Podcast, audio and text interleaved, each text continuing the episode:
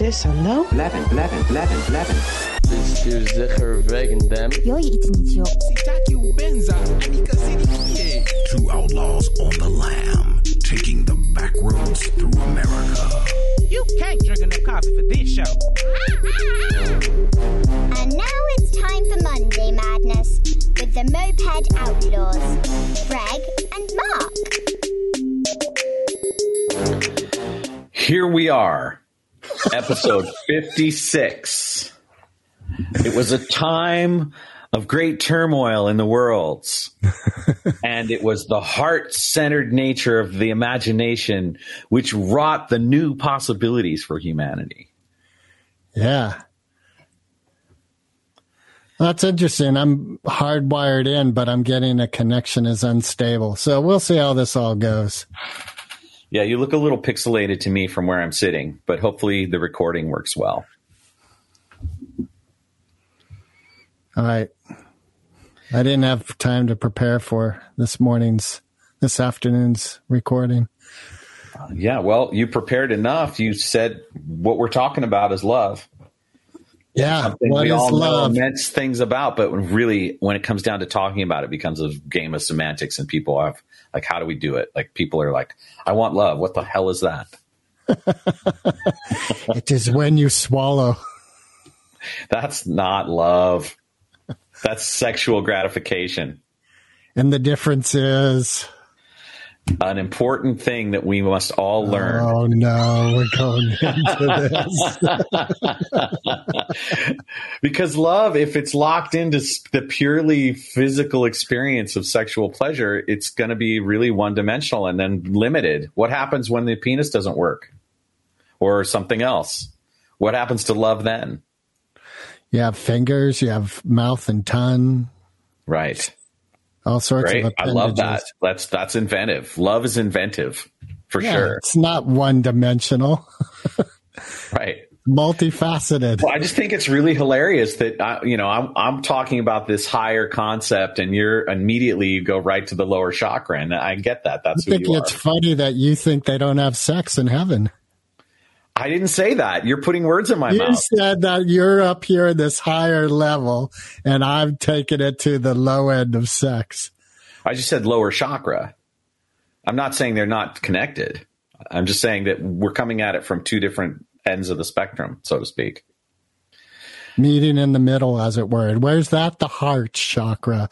Feel Bingo! That's where I started the show. so I went high and you went low, and here we are. It's a game. It's a here we are. It's this is Moped Outlaws. Taste our exhaust. Yeah. Yeah. Kiss our exhaust. I like that. we Yeah. got to make one of those shirts. Yeah. By the way, I ordered some merchandise from our merchandise um, Yeah. purview, and I just can't wait to show you what I look like in extra large skin tight tights with our logo on it. That is so damn funny. oh my God. That is scary as hell. I'm going to look like the Michelin Man or the Pillsbury Doughboy. You're going to wear it at, at your concert up in Tahoe? Maybe. All right. Depends on how bold I feel I like it. and Go how tightly they fit. Go bold. Go Yeah. bold. Right? It, I want people to be able to see my junk. Well, they will if you wear those. and that's love. Man, I was like considering a different outlet for our swag. And then when that order hit, I was like, oh, well, maybe, you know, like people are there to find out it was you. I was like, ah, Oh, dang it. Very disappointed. Yeah. He thought that suddenly someone had become motivated to buy our swag. Yes. Yes. Someone Well- out in the world had caught their fancy and nope, we're still two Guys looking at ourselves in the mirror. wandering around in a circle. Yeah. What's so how was uh, how were the fireworks for you last week? Well, uh, Sid wasn't up for it. Okay, so did you go or did you do anything? I didn't. No, I came back home. I was kind Hmm. of exhausted. Yeah, me too. And so I uh, just got into bed after leaving him and um, listened to him. Yeah, That was I didn't hear him me. where I was. We couldn't hear yeah. him here, but I was I was exhausted too. Teaching summer camp is is very strenuous. I I believe it. Uh, How many weeks do you have left? Two. I don't know five, I four. This Yeah, is a August dangerous question considering what chakra I'm in. But do you love those children? Yeah, absolutely. That's right on. Yeah, See, someone can I- take that as I've a learned to love the ones that test me. hey, yeah. What about that one child that you said showed up and just was a hard no to everything? Yeah, Is Um, that is he? Is it a he or she? uh, it was a he. Is, is he still in that r- propensity to do that? Uh, no. Well, no. And there was a precipitous thing that happened. Um, there were two things that happened. One was middle of the week, his intensity it kept building and building. And when we were out on in the outdoors having, you know, what, what's called team time, which is often where we play games, there was a moment where his exuberance got the better of him and he just careened right into his brother and pushed him. Boom. And his brother went down hard on the AstroTurf and hit his head Ooh, right? And so that c- cascaded into a whole like as a as a side assistant, I have to do all this stuff when someone hits their head right, because right. it's such a dangerous thing and it's Yeah. it's so insidious, right? So that meant that I had to sit down with him. We called his parents because to come get the brother. That meant he had to own up with the brother. The parents couldn't come, so his grandmother showed up, and she was old school, right? So she was like. I was explaining to her what happened, and then I'd had a conversation with him, and She's like, ah, so what? well, wait, He let me tell you the story. Let me tell you the story. She no, she was very concerned. Anyway, so I had a discussion with him, and I said, "Look, I I see how exuberant you got. I also saw how immediately you regretted it, and you started to apologize as soon as you you know you didn't intend to hurt your brother, right? And you know there was a lapse of emotional uh, management there." And one of the tenets that we have in, in the social emotional learning tools is we have this recipe, and the E in recipe stands for emotional management. So I expressed to him that because the he R stand for? responsibility, Respons- Oh. responsibility, and empathy is the next one. Collaboration, Wait, what's initiative, C? collaboration, Okay. Well, I, I thought Initiative. said, uh, and the E is for emotional management. There's two E's in recep- recipe. Okay. Anyway, so I had the conversation with him. I oh, you don't want to talk about the letters, huh? I do. I do want to talk about them, but I want to finish the story. And Okay. whatever. I don't want this whole thing to be about how much I love the recipe, which I do. Anyway, I'm siding with your sister. yeah.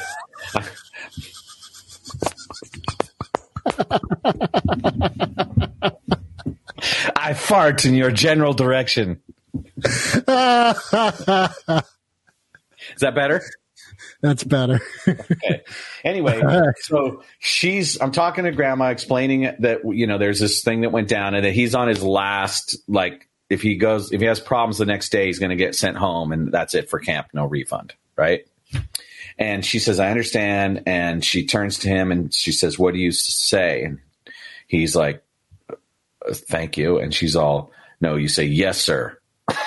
and I immediately knew like the level of intensity that this kid was dealing with at home, and I felt a lot of compassion for him.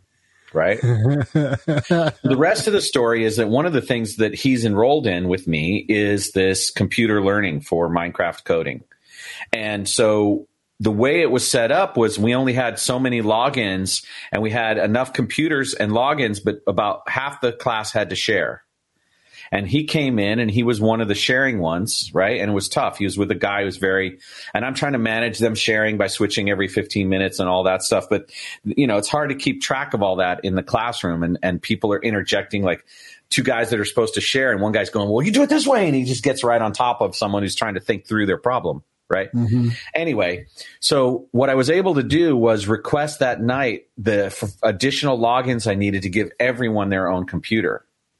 And the very next day, he got his own computer and he'd had the talking to. And he was committed to having a much better time of it. And turns out the guy's brilliant. Like the coding he did was far and above everybody. Programmed a the class. robot to kill his grandmother. Well, we the, in in in Minecraft, you can program the the robot to do stuff, and we're t- I was teaching them how to build walls and how to build you know towers and things like that. Well, this guy figures out how to teach his freaking robot to build a pyramid. Oh, like that's where he went with it. Like within seven or eight minutes, he was done with the assignment. He was So like, built a Jew. "What?" He built a Jew. He, oh, I see what you mean. Uh, well, that's one way to look at it. Psalm 137. Go look it up. I'm not going to explain it. Anyway, so the very next day after our first class, he's sitting during um, free time after snack and he's got out his notebook and he's drawing things that he wants to build. And he's sitting there and he's totally chilled out very like just relaxed and focused. So it was this incredible transformation from frustrated person who didn't have access to get the thing out that he wanted to get out to just like the best of all guys. So that was really great to witness and he was it was brilliant to see him the rest of the week. I was sad to see him go on Friday when when he went home. I don't think I'm going to have him back to camp, but it was it was really powerful to see how, you know, he wore a leather jacket and he had a bad attitude, you know, that really like on a rock and roll thing. And I remembered myself when I was a kid like that. And I thought of you too, G. Willikers, um, that maybe, you know, that rebellious nature had something underneath it that was really powerful. And it turned out that way. Yeah, and it makes you think like how often are those kids just stamped as problem child, sent to like a dead end situation, and don't have the environment to experience the drive and genius. Yeah, Yeah, it's like it brought up that whole Pink Floyd the Wall thing, right? Like this idea that we just we push people through this fucking cheese grinder of who they're supposed to be. And and the true brilliance that they have gets crushed in the process. And I was felt really good about being able to transcend that in the context of how I was providing access to education with this guy and to see him just immediately go like right but maybe love is um, patience and giving people space to go through their shadow of the moment to get to the deeper divine that's within. Love is withholding the idea that you can actually figure out who someone is and then label and, and hold them in, in that limiting view. Love is realizing that people are bigger than we think they are, that they're they have more going on than what we want to like try to pigeonhole them into. Like the whole problem child thing. Um, a problem. I was listening to uh, Riff Raff this morning Yeah. from If You Want Blood. Love that song. Such a good hype song. Yeah. Speaking Greek, I have no idea what you're talking about. What? Now I'm crying. Who's Riff Raff? the rivers of ACDC song, Riff Raff. Okay. And If You Want Blood is their live album they put out right between, I think it was right between Let There Be Rock and Highway to Hell. And Maybe you looked up Psalm 137 because you just started to try and sing it. Yeah. Yeah. Yeah. Yeah. So you think Jews loved building pyramids? No, Why not? Because they were enslaved. Oh. Yeah. Have you had a chance to ask Impu Kamut about that yet? No, I did common. hear his. It's Um, week four or something. yeah, he did his flyover Wednesday. Oh, you did that. So you didn't get a chance to talk to him about it. Well, I asked a question, but he didn't really hear my question. Got it. Yeah. So you're still like resisting the idea that the the whole I, I'm not resisting it. I'm Okay. for me. And see, my question was about how can I give credence to what's written then, and and not give the same like questioning, like the questioning of what it, written history is now in our let's say our 200 year span. We know it's jacked. We know it's shit if you if um, you came to me with a history book from an elementary school and said, "Well, this is history," I'd be like, "Yeah, not really. It's not really history." So, why give a different merit to something written? Like you telling me it's written, uh, you know, gives no merit to the fact.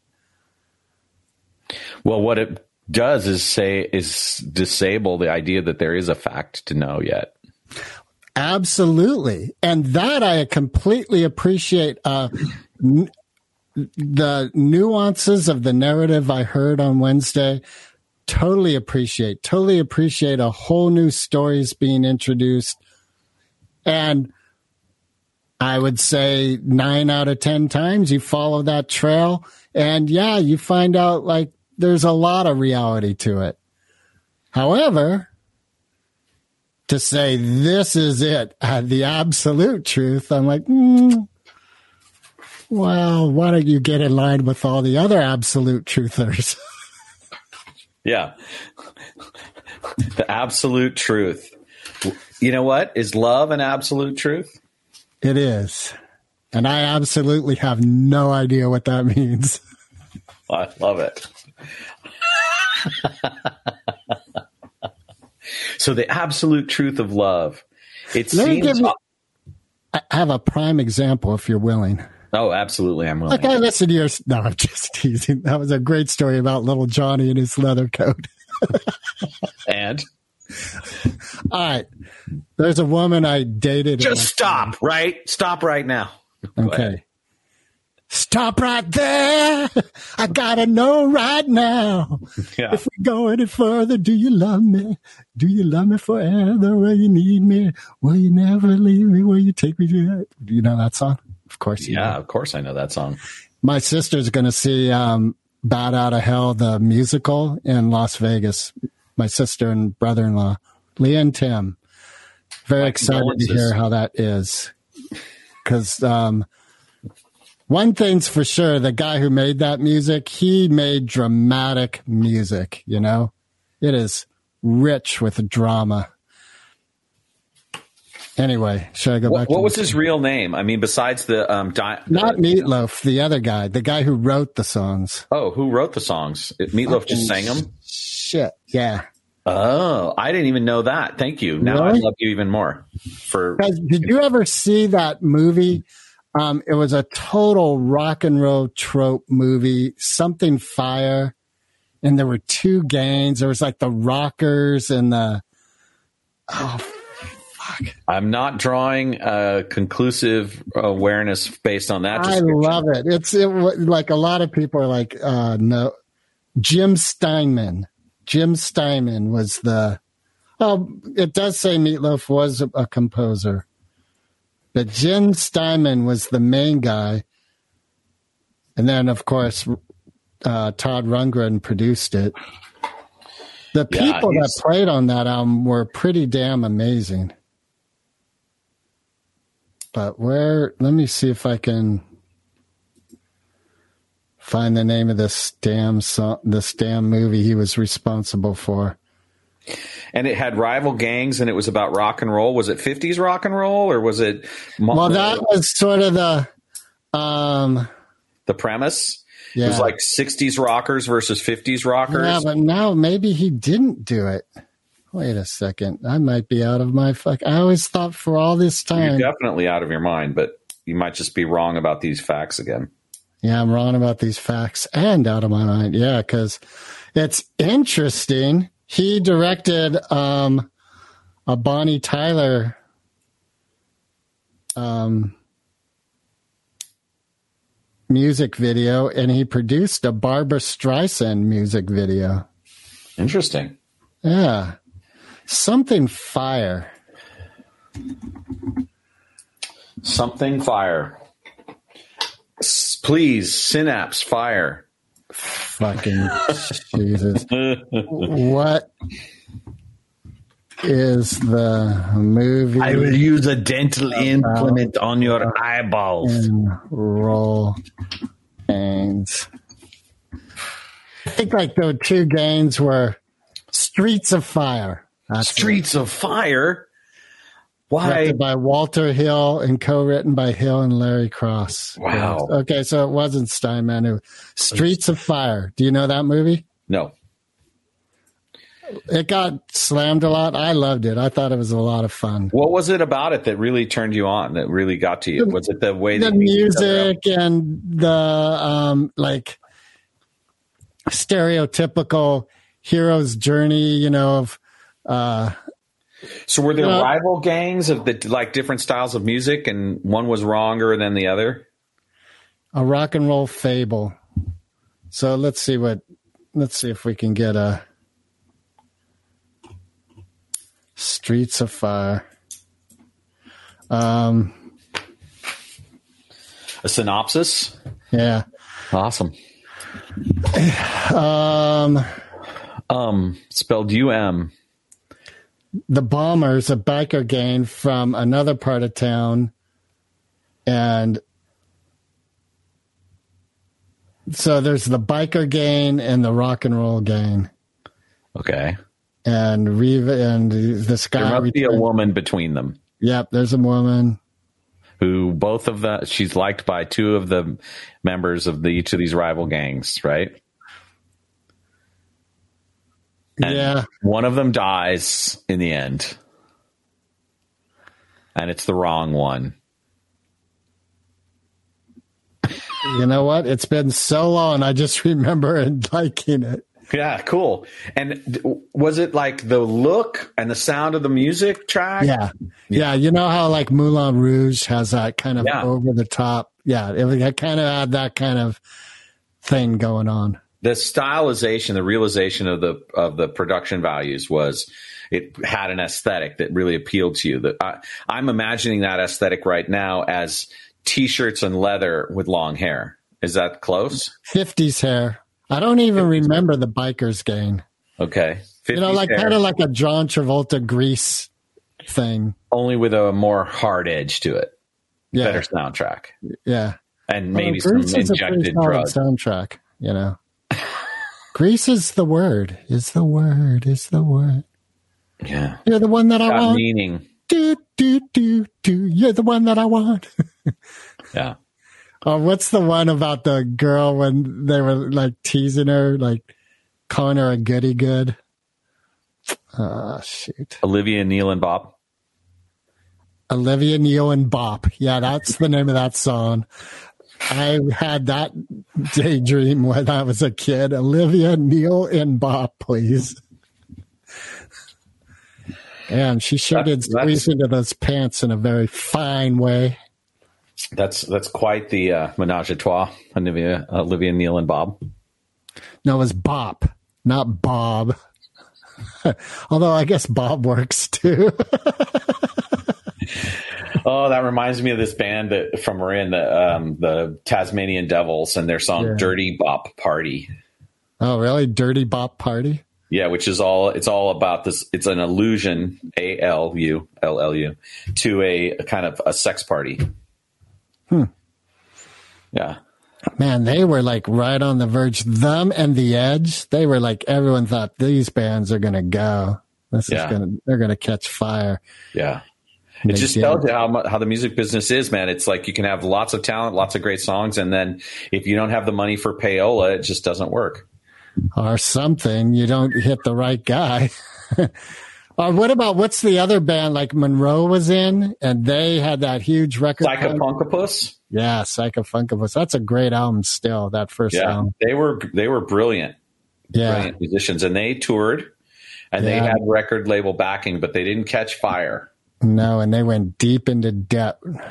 Yes, yes. That was uh, that certainly was a um, allegory to the music industry and it raping and pillaging the youth of America. Well, and you and I, it was one of the only bands we'd met up to that point that had actually broken through to that level, Yeah, right?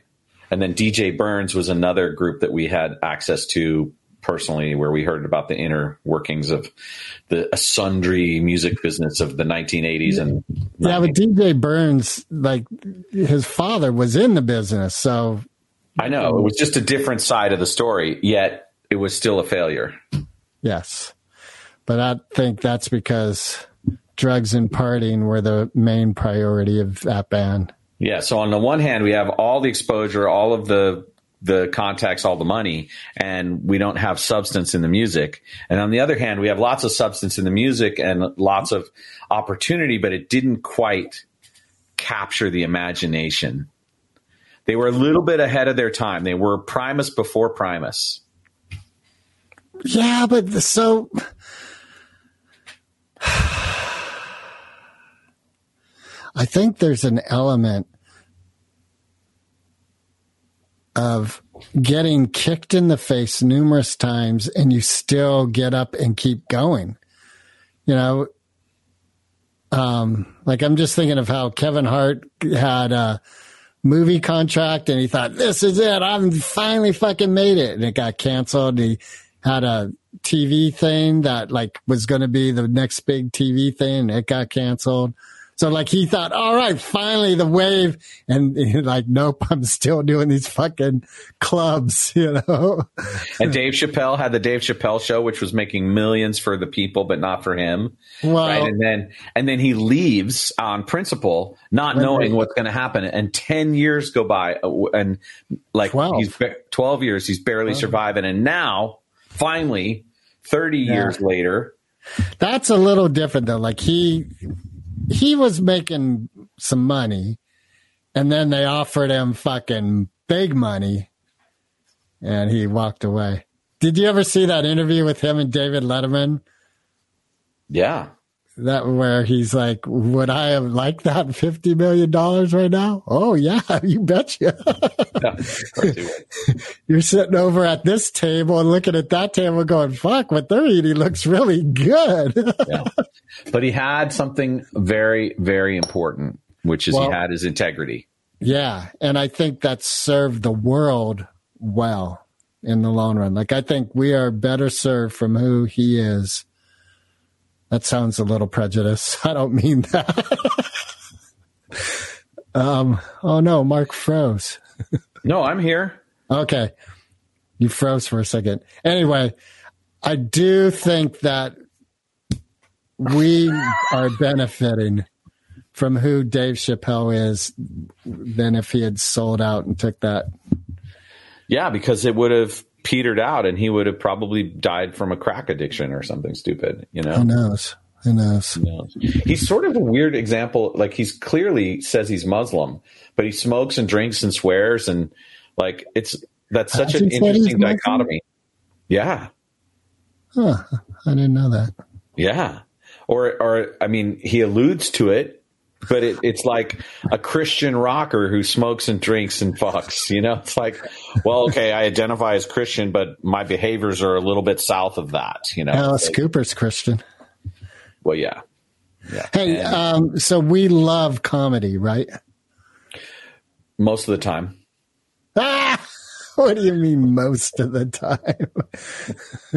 That was the what funniest does thing I that could even mean? Most of the time.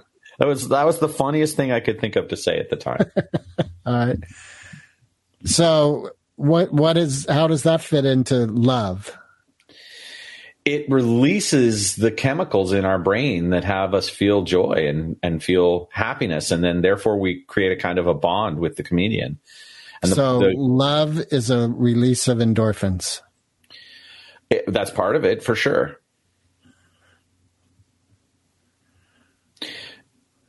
It's also a verb. It is? It's a, an action. Love. You love someone. Right? It's not just a state. What are you doing when you love that person? Well, that's what's such amazing thing about love is that it comes in so many different shapes and sizes and actions. For that Like grandma, I could be washing. I could be giving you a pedicure, and that's a form of love, right? I could be cooking you dinner. I could be thinking about you quietly as you are a thousand miles away from me on a cold and stormy night. Do you think when that grandmother reprimanded that kid, that was a act of love? Well, I think if we ask the question from does she think it was versus does the, the kid think of it that way, that's a really great sort of point of, of demarcation of an analysis. I would think that she would call it tough love and he would call it n- not love. Well, I would agree with him because we just said that love mm. creates joy. Like love is a release of endorphins. And I do believe that. I believe that the that love only brings joy. It doesn't bring sorrow, guilt, anything of that. I, I disagree. I think it's the polarity, the the range of experiences that are the result of love cross the gamut beyond joy. Love is the reason for sorrow. Love is just as much joy as and just as much sorrow. Like ask anyone who has had a lover cheat on them. Right? It's it's both. It's the same continuum but a different polarity. They say love and hate are closely related, right? It's that same emotion of attachment versus detachment. It's and uh, I, I, I think that's just our human understanding of something that we're calling love, but that isn't really love. Like, I Okay. don't think when I, I think when my heart was broken when Liz left and started another relationship as part of her leaving. My heart didn't break from love. It broke from an ego attachment. you're trying to parse things that are integrated and so when you start breaking them out like that uh, as if they're they're separate it, it sort of breaks down for me Okay. because you when we form attachments and we have and we call them love right they come with emotional reactions right like when you look across at liz before that moment and you just see the concentration on her face as she's lovingly washing the, your child's you know face before dinner you can feel a tremendous sense of love for her right oh, Or when I look across the playground and I see the Right. grandmother say, You say yes, sir. right And I think, Oh, that is beautiful. I'm Right. cry. maybe depending on you know depending on your upbringing right but if we just try not to kind of compare apples to dried up old prunes um, That was good. So in your case with your ex-wife i do think i disagree i think that that it was heartbreak is the result of love and loss love and loss is heartbreak but the beauty of love is that the heart mends That's beautiful. Yeah, and that we're more way more resilient. Like in that moment of loss, it seems like we're lost forever or that the thing that we quote have again, love isn't possession, is it? It's Right. it's a, it's a kind of state of conditions. It's it's this magic bubble that's flying through the air, and maybe one day it's going to pop. But for now, it's refracting this beautiful rainbow in the sunshine, right? Um, But it was no less love at the moment of disintegration than it was when it was. felt like it was less. But it wasn't. That was just your ego, like you said. I was thinking about this time when my dad told my brother and I to work it out. He had this work part work social gathering happening at the house, and my brother and I were fighting. He's like, "You guys fucking work it out," uh." and he wasn't happy with the way we were working it out. so he he dragged me outside and clocked me right upside the head. And, Wow. Um, yeah, and I can rem- remember. Um, this has nothing to do with love. That's what I. Well, he thought he was loving you. He thought he was teaching you a lesson. I don't think he did. See, that's the thing. I think He was just mad at you for fucking up his time. yeah, he was angry, Yeah. and um, and I think I had a way of pushing my parents' anger lever as high as it would go. Yeah, because you really wanted love from them. yeah, That was what you you really know that. I can feel you, you didn't know how to get that. They weren't, it wasn't, you couldn't just ask for that. So you had to act out and get the opposite of it. I like Jimi Hendrix's take on it. You know, when the power of love trumps the love of power, we will have peace. Yeah. What about his song "Axis Bold as Love"? Right? That one too. That's a fucking Right. great song. Right? And then, um, Oh, bold as axes. yeah, and love My is a song. is- What? Love is a song. Love is a band. There's so many versions of love in songs, Love is all you need. right? That's right. but what is it? What is it? It's a four letter word, damn it. See, and I don't think it is a verb. Okay. So you're not, you're saying you don't love me? No, I'm saying I do love you, but let's say I send you a birthday card that came from love, but that the verb is sending a birthday card. Send. Okay. But what is the thing that has you create the birthday card? See, that's what I'm saying. Love, but the creation is still an act. Love, Right, I don't think verb. is an act. Well, then what's love making? Oh, so we're back to my chakra. I never said it wasn't mine. I just was saying we started at different polarities. See, I think it's both. I think it's a noun and a verb. And also Particle and a wave. it, yes, it's a paradox, a particle and a wave. And I think it's actually the fundamental energy wave that underpins the entire creation. I was saying, okay, so I was pondering um, the overview of history that I heard Wednesday. And one of the things I heard was about the Native Americans, the and people who were known to be here in the North Americas first. The indigenous population of the Western Hemisphere? Right. Like, so in there, I just was listening to a Native American, Charlie, I forget his name. He was a stand up comic, really good. Yeah. Anyway, and he was saying, like, in his lore, they appeared here. They didn't come from anywhere.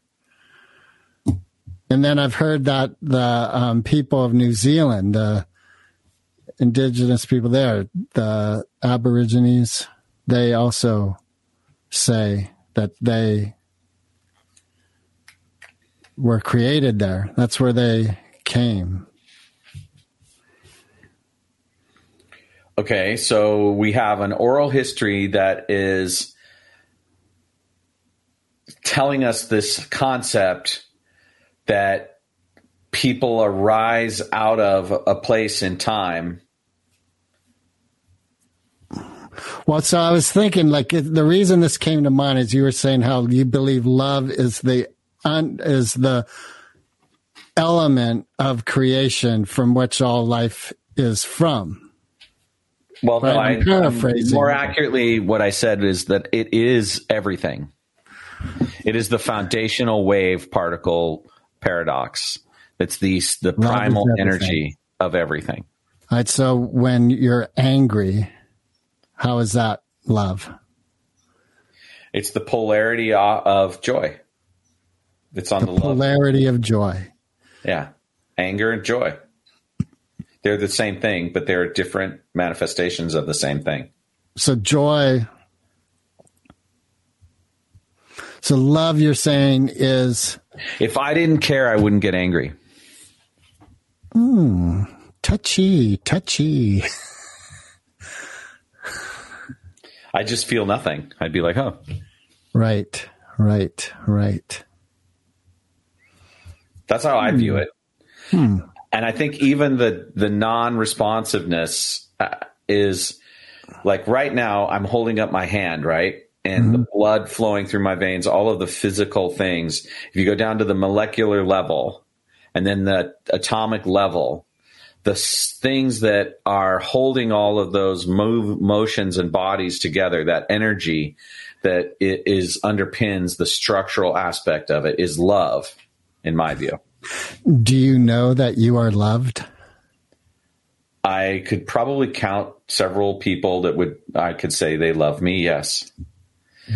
So in this moment, you know through and through that you are loved. Yes. All right. There's certain aspects of being being neglected, but generally speaking, yes.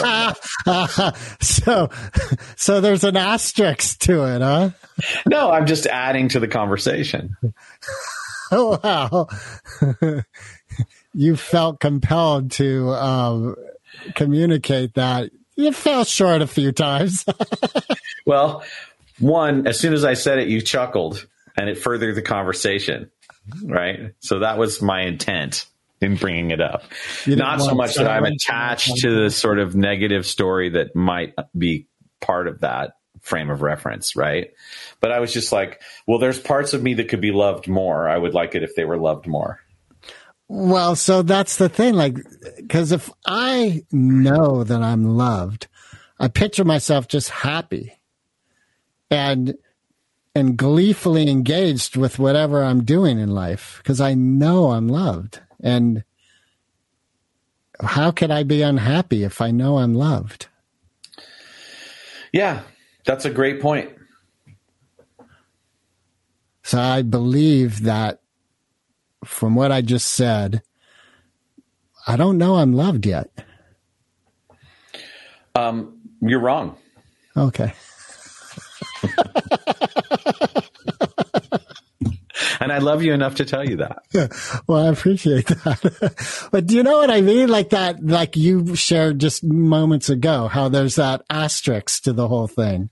And I think that was your as- word. The asterisk was your word. Okay. There's a sphincter to the whole thing. Whatever word is going to work for you. There's another dimension to it. oh, okay. We have now entered the dimension of doubt where we It's know not we're doubt. loved. It's love. But- It's it's a multi-dimensional thing. I was just saying the whole quantum field, all of it, it's all love. No, Yes. no. I think doubt is not love. So explain yourself, son. Okay. So, I believe that when I know I am loved, I am happy. And it's in me, it's alive in me. And if I am saying, yeah, but in any manner or form, that can only come from a doubt of being loved. That can only come from a belief that there was a moment, and in that moment, I was not loved because if I was loved, it wouldn't have happened that way. So when my dad punched me in the face, he loved me, he wouldn't do that because you don't punch people in the face when you're loving them. oh, you use the the verbs tense of love, loving.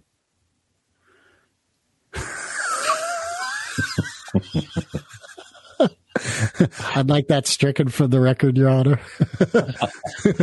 So there's a bunch of things there. One, you can't have belief without doubt because they're the same.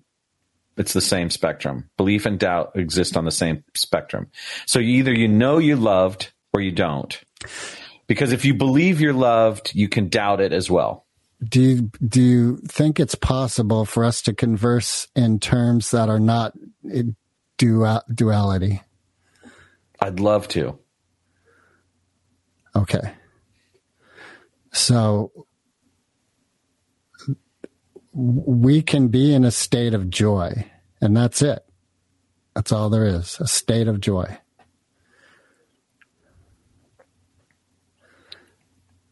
Well, I just said the whole universe is made of love. So, yes. Okay. The end. The beginning. Exactly.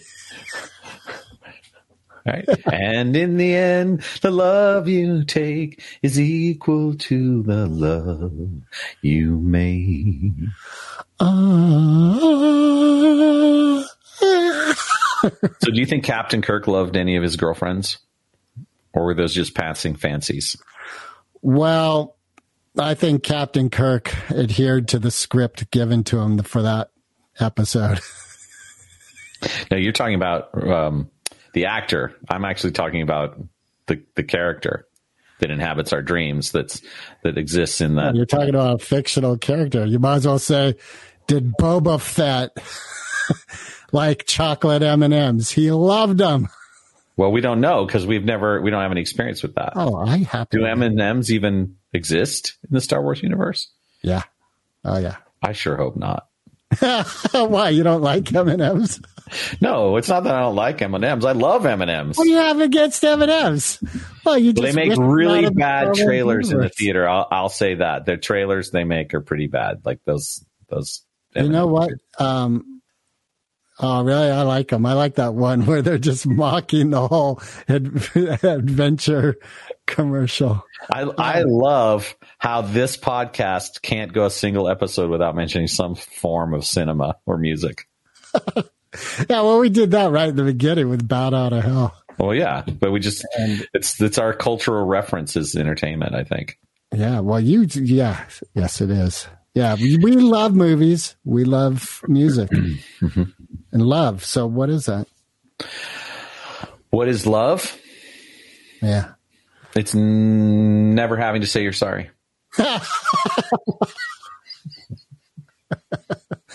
Oops. I, I was supposed to pull out. I'm sorry. oh dear, that's nasty. What was the line in um, terms of endearment when she was in bed? Like, never have to say you're sorry is where she's dying of. No, that's from Spoiler Love alert. Story. Yeah, that's from Love Story. Yeah, yeah, but there's also a scene in terms of endearment where she's dying in bed, and there was a famous line. I can't remember what it is. Well, I don't know myself. I can tell you that. You have to say a spoiler alert for Love Story. I don't think so. She dies. Okay. I don't think anyone who's listening to this podcast even knows what Love Story is, except maybe you and you and you and you. Raise your hand. Good. Now put your hands down. Shut up. Wow, that's that's a fine way to treat our listener. Yes, that's true. Yes. I should be a better example of love. Oh, so you see? I see. I see, said the blind man. As he picked up his hammer and saw. Yeah. My favorite thing right now is the Jason Mraz song, Love is Still the Answer. That's like, I don't know that one. yeah, it's a great video. You look that up on YouTube. And I just, anytime I need to feel like that warm sensation in my chest, I just watch that video. You, it's like really hard not to, unless, you know, you come in cynical and death metalish, then, you know, like you're going to look at him and go, what? Oh, you know me too well.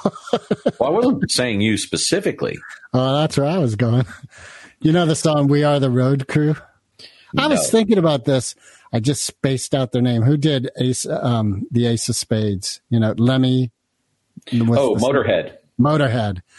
They have this song, We Are the Road Crew, and it's brilliant. It's a fucking brilliant. And I thought, who else has written a song from the viewpoint of the road crew, like saying, We are the road crew? Like, no one. No one's given homage to the road crew. Well, there is a Jackson Browne song. Okay, I knew you were going to say that. Fuck that. That is a shit. That's all about little whiny, lonely me up here on the stage while they're breaking down the fucking stage. But still about the road crew. But you're right. It's not nearly as honorific. No, this fucking song, We Are the Road Crew, is the road crew. It's not fucking whiny little Jackson Pooney Browne lonely on the stage. Oh. Tell you how. Tell us how you really feel, Greg. Okay. I feel that Jackson Browne is a whiny little bitch standing in the valley with Crosby, Stills, Nash, and Bum, singing whiny little songs of California hippies while they're getting high and telling Senorita to clean the house. That's what I think. And so, our tale of woe begins.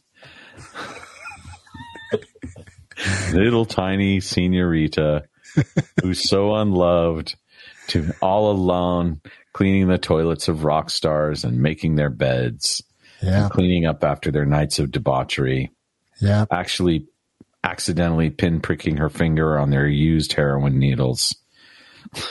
and passing away from AIDS two years later.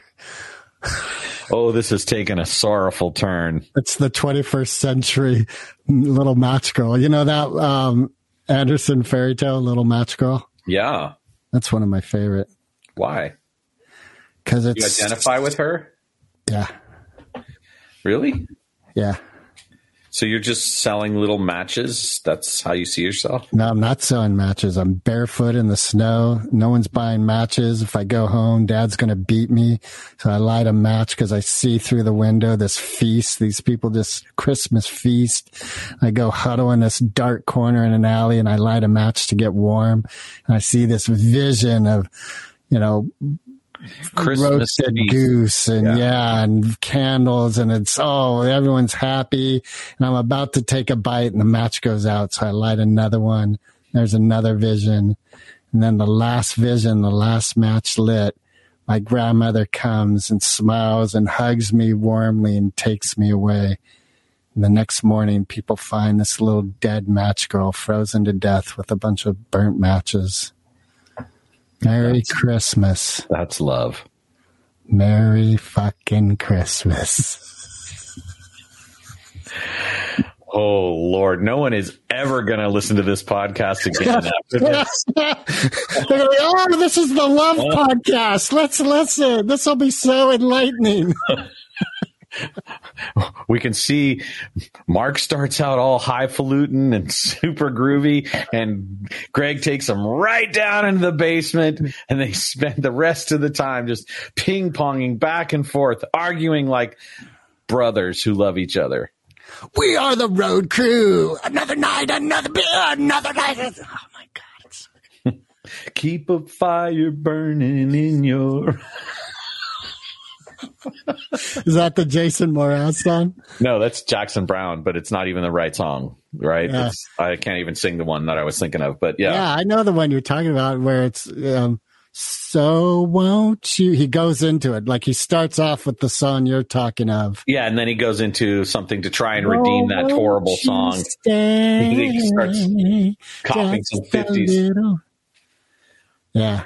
Right, because he just wants to hang out for a little while longer. Because you know, when you're on the road as a rock star, it's like that 90 minutes or two hours that you get to perform. Like that's the best part. Because after that, it's just waiting around for the next show. It's boring time on the bus.